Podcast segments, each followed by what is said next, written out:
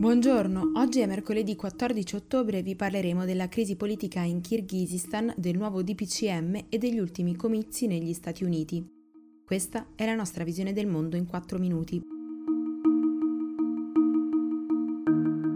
Ieri il presidente kirghizo Saranbay Jeyembekov ha annunciato che chiederà al Parlamento di votare di nuovo la fiducia a Sadir Japarov, un politico nazionalista che dovrà ricoprire il ruolo di primo ministro.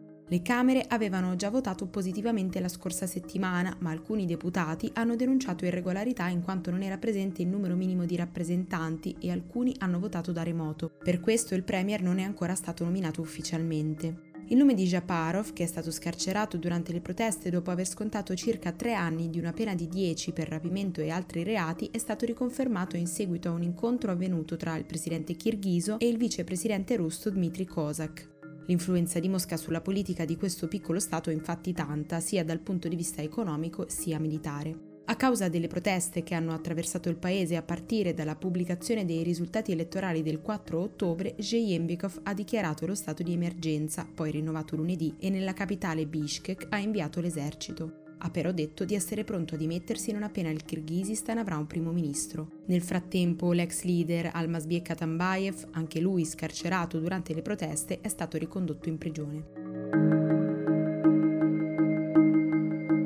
Nella notte tra lunedì e martedì il governo italiano ha siglato il nuovo DPCM in vigore da oggi fino al 13 novembre prevede la chiusura di bar e ristoranti a partire dalla mezzanotte e l'obbligo di servire al tavolo dalle 21 in poi, il divieto per i locali di organizzare feste sia al chiuso che all'aperto, mentre per i privati la raccomandazione di limitarsi a 6 invitati non conviventi, 30 per i pranzi e le cene legate a cerimonie religiose. Prevista anche la sospensione degli sport di squadra amatoriali e delle gite scolastiche. Sempre in Italia, Carlo Palermo, il segretario del sindacato dei medici Anao Assomed, ha detto di essere molto preoccupato perché sebbene il sistema sanitario nazionale sia attualmente in grado di gestire la pandemia di Covid-19, se dovessimo sperimentare un aumento esponenziale dei casi, come sta avvenendo ad esempio in Francia, il sistema ospedaliero avrebbe una tenuta di non oltre due mesi. Sul piano internazionale, invece, la multinazionale statunitense Johnson Johnson ha messo in pausa la sperimentazione del proprio vaccino perché uno dei circa 60.000 volontari ha contratto una malattia di cui non si conosce l'origine. Lo stop è d'obbligo in questi casi e non è un evento raro durante gli studi clinici che un paziente sviluppi reazioni avverse.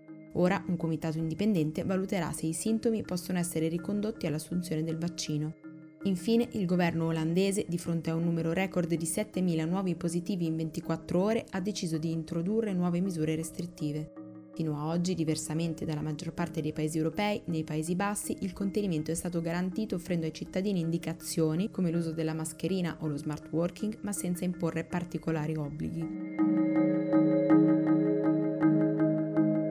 Sean Conley, il medico personale di Donald Trump, ha detto che il presidente è risultato negativo al test antigenico per più giorni di fila. L'annuncio era molto atteso perché nonostante Trump sia tornato alla Casa Bianca dopo solo tre giorni di ricovero, nessuno aveva ufficializzato la sua guarigione dalla Covid-19.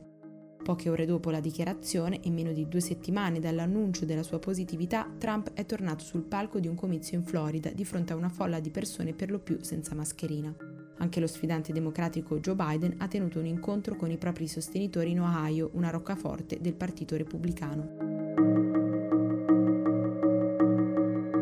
Per oggi è tutto, dalla redazione di The Vision a domani.